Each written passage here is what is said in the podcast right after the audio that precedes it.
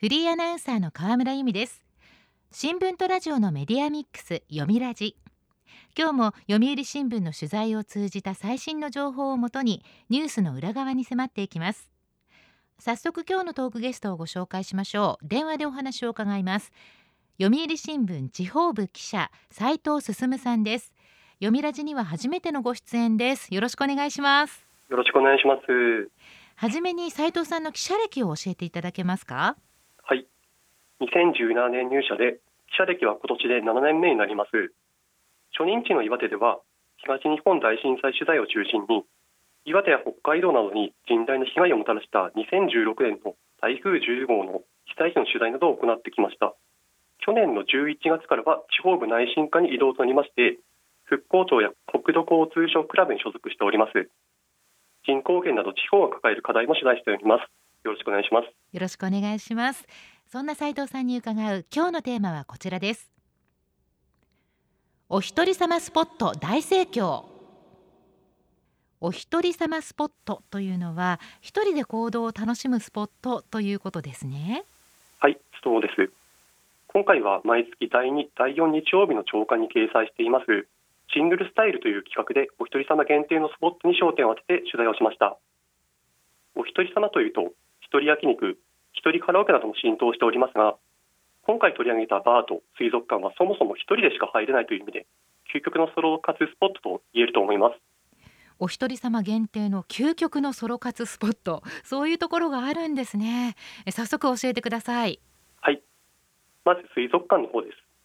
今回取材に伺ったのは神奈川県藤沢市にあります新江ノ島水族館です。一人客限定のお一人様水族館という企画を行っており通常営業終了後の時間に館内を回るという非日常的な体験をすることができます。複数人で来店することも可能ですが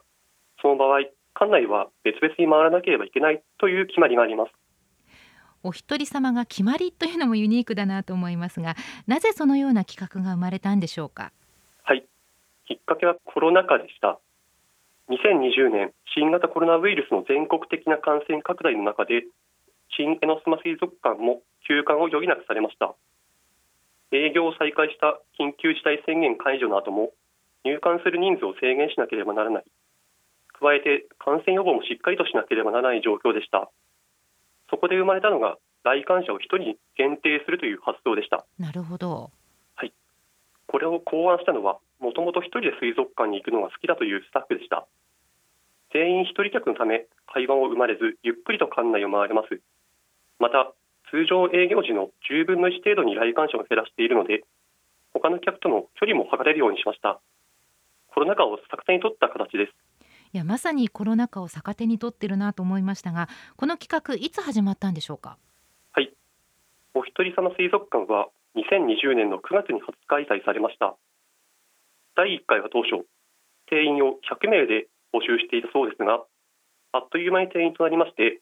その後も参加希望が殺到しました。最終的にはおよそ200人が来館したそうです。普段は入れないクラゲの飼育をするバックヤードの見学や水槽前でのジャズミュージシャンの生演奏深海をテーマにした展示などユニークな企画を次々と展開しました。不定期開催ではありますが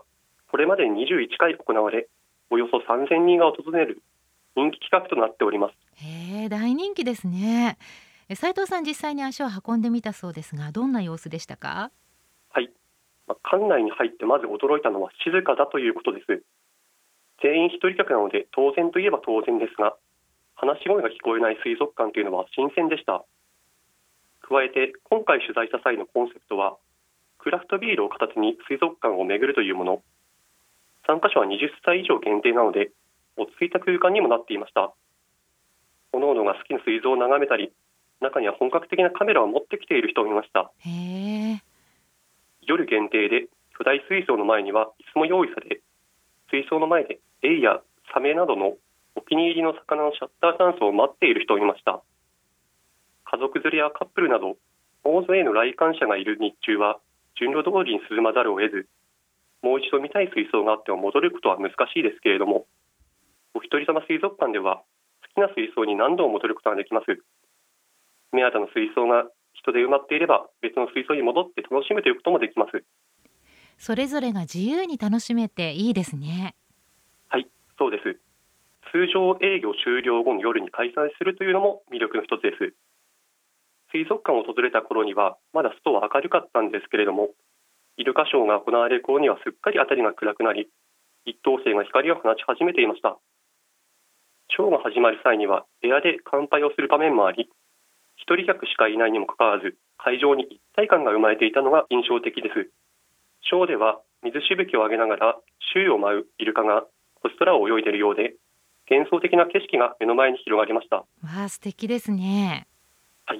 また定員を絞っているので日中は立ち見が出るほど人気だというショーを特等席で楽しめるというのも良かったです。また夜はイソギンチャクの中で休む隠れクマノミや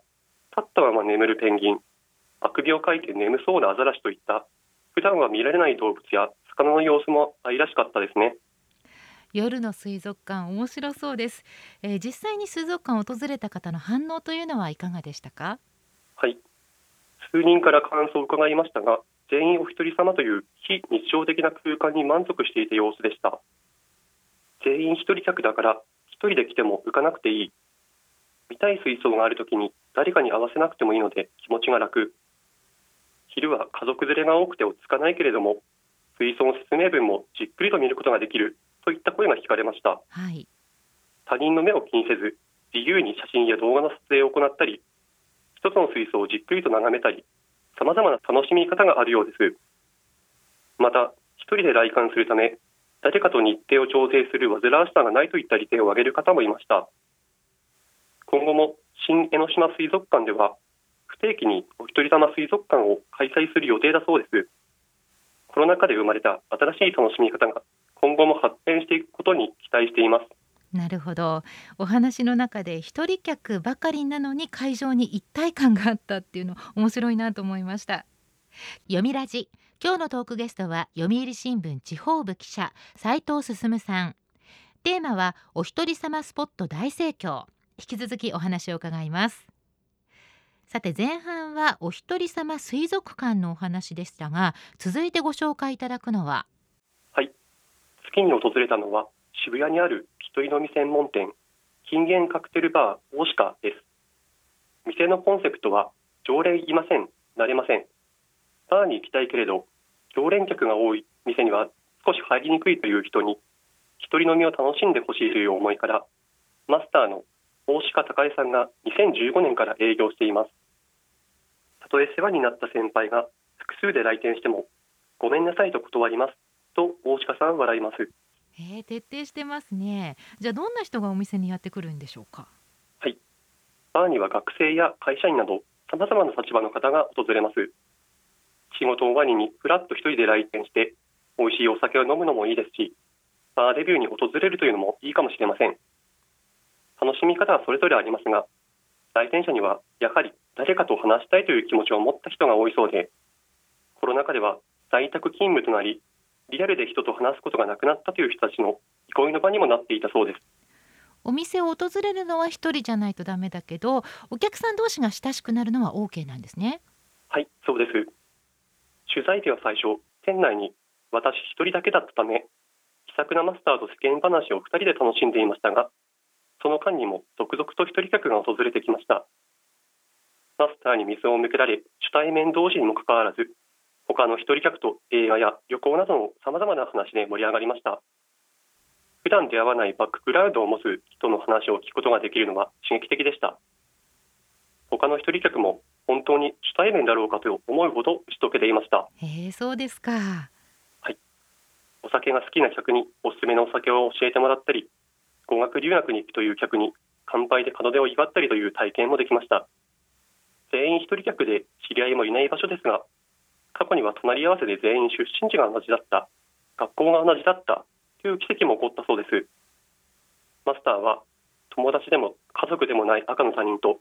世代や職業など関係なく他人と喋ることができるのがバーの醍醐味だと話していました。なるほど。まあ確かにカウンターで盛り上がっちゃうっていう感覚わかります。えところで常連はいないということだったんですが2回以上はお店を訪れちゃいけないっていうことですか？常連はいないと言いましたがこれは何回通っても常連扱いをしないということです。何回も通って常連という称号を得るよりもある意味では最初から常連のように過ごすことができる魅力があります。そのためリピーターも一元さんのように店内では振る舞っています。なるほど。一般的なバーのように常連感を出している人はおらず一人でも入りやすい敷居の低い店なので一人飲みデビューにもおすすめです。ただこのような店のコンセプトのため店を気に入っても友人や恋人を連れて行くとはできません。時間をずらしての来店もできませんが適度に一人になれる環境があります。一人でも幸せになれる時代ではありますがそうした緩いつながりのある安心感を味わうことができると思います。緩いつながりの安心感ここがポイントかもしれませんね。はい。取材を振り返ってお一人様水族館では誰かに合わせずに見て回れるのが楽だと感じました日中に家族連れやカップルで賑わってるのもいいと思いますがそこに一人で行くのは勇気がいりますし十分に水槽を眺めることもできません。来館者の満足した様子を見ると一人で楽しみたいという需要は一定数あるのだと感じました。私自身も独り身ですがやはり一人で行動すると周囲の目が気になります。来館者は全員一人客ですがそれは逆説的に全員一人ではないという環境となり私にとっては魅力的な空間でした。お一人様バーの方はいかがでしたか？はい。バーでは一人になりたいけれど本当に一人にはなれないという環境が気に入りました。会話に混ざってもいいですし深く他の客に干渉せず美味しいお酒を純粋に楽しむということもできます。普段の飲みの場とは違い誰かに趣味を合わせる必要もないのでいつもは頼まない銘柄のウイスキーに挑戦してみたり SNS で映えそうなカクテルを頼んで写真撮影を楽しむということもできます、はい、また初対面の客同士の交流も魅力的です。普段話すことがない背景を持っている人と話したり普段付き合いのある友人らに話すと茶化されたり笑われたりして打ち明けられない悩みなども店で出会うのが赤の他人だからこそ赤裸々に語れるという魅力もあると感じました。なるほど、まあ、私の場合はお一人様結構得意な方で 美術館ですとか映画館ですとかどこでも一人で入っちゃうんですけどもこのお一人様市場拡大したのはコロナ禍の影響が大きいということでしたね。はい。コロナ禍では一人焼肉店やサービスが次々と生まれるなど感染を避けながら楽しむという行動変容からお一人様文化が定着してきたように思います SMBC コンシューマーファイナンスが2021年に公表した30代から40代男女への金銭感覚についての意識調査ではお一人様消費にお金をかけている人は80.4%となり前の年に公表した調査からおよそ20ポイント増加しました、はい、1ヶ月あたりの平均消費額もおよそ4200円増加の9637円と大幅に増加しました20代を対象にした調査でもお一人様消費額の全体平均が増加しコロナ禍で外食を避けるなどの行動変容の結果お一人様消費が拡大したと見られます。なるほど、まあ、コロナ禍で拡大したというお一人様市場今後はどうなると思いますか？はい。今後のお一人様市場の動向についてマーケティング論に詳しい芝浦工業大学の原田洋平教授にお話を伺いました教授はここ10年ほどでお一人様市場は拡大傾向にありそれをコロナ禍が拍車をかけた面があると指摘します。背景には単身世帯の増加や SNS の発展により一人でいても一人ではないという環境が生まれたことがあるといいます、はい、教授はコロナ禍が落ち着けば一時的にお一人様消費は減少する可能性はあるが長期的に見ればお一人様消費というトレンドは継続していくと予想していますまた団塊ジュニア世代で単身世帯が増えているという背景もありお一人様市場は令和の時代に拡大していくとも分析しています。一人客限定という店やサービスはまだまだ少ないですが今後どうなっていくのかこれからも追っていきたいと思います。私も一人行動派ですので情報を楽しみにしています。今日のトークゲストは読売新聞地方部記者斉藤進さんでした。斉藤さんありがとうございました。ありがとうございました読みラジラジオワイティーン。ここからはラジオワイティーン。このコーナーは読売中高生新聞の投稿面 Y ティーンと連動。10代のリアルな声をお届けします。読売中高生新聞では専用のスマホアプリ Y ティーンを通じて全国の読者から中高生の生活にありがちなあるあるを大募集しています。ラジオ Y ティーンは中高生新聞の愛読者である通称 Y タミから寄せられた面白い意見を紹介していきます。ここで紹介した意見は中高生新聞の投稿面で開催中の投稿レース YT 杯でのポイント3個けが加算されます。ワイタミの皆さんぜひ頑張って投稿してくださいね。ラジオ YT 今日のテーマはこちらです。同性婚について思うこと。性の多様性が認識されるようになってきたものの日本の法律では同性同士の結婚はできないことになっていますね。同性婚について中高生はどう考えているのか問いかけてみました。では早速ティーンの投稿をチェックしていきましょう。埼玉県中学3年の女子各戸谷51さんの同性婚について思うこと。私は日本でも同性婚を認めるべきだと思います。男の人でも女の人でも自分が好きになった人と幸せになるのが一番幸せな生き方です。性別にかかわらず好きな人と生きるのが幸せ。本当にその通りですよね。日本でもと書いてくれているので海外の状況も知った上で投稿してくれているんでしょう。では続いての投稿です。愛知県中学1年の女子レモンの側近さんの同性婚について思うこと。今のままでいいと思う。今根付いているものを無理に変える必要もない。変えたら混乱が起こるかもしれないし。事実婚もあるし同性同士愛することも禁止されていないから変える必要はないと思う。でもそういう人を非難するのは良くないと思う。同性愛者を非難するのは良くない。でも制度は今のままでいいという意見です。事実婚という言葉も出てきましたね。ティーンのみんなも情報のアンテナを張ってしっかりこの問題を受け止めているんですね。では続いての投稿です。東京都中学3年の女子プリンの虜さんの同性婚について思うこと。私は自分が好きになった相手なら性別に関係なく結婚してもいいと思います。同性の結婚を認め一概には言えないけれど異性との結婚と同じような制度を設けるべきだと思います。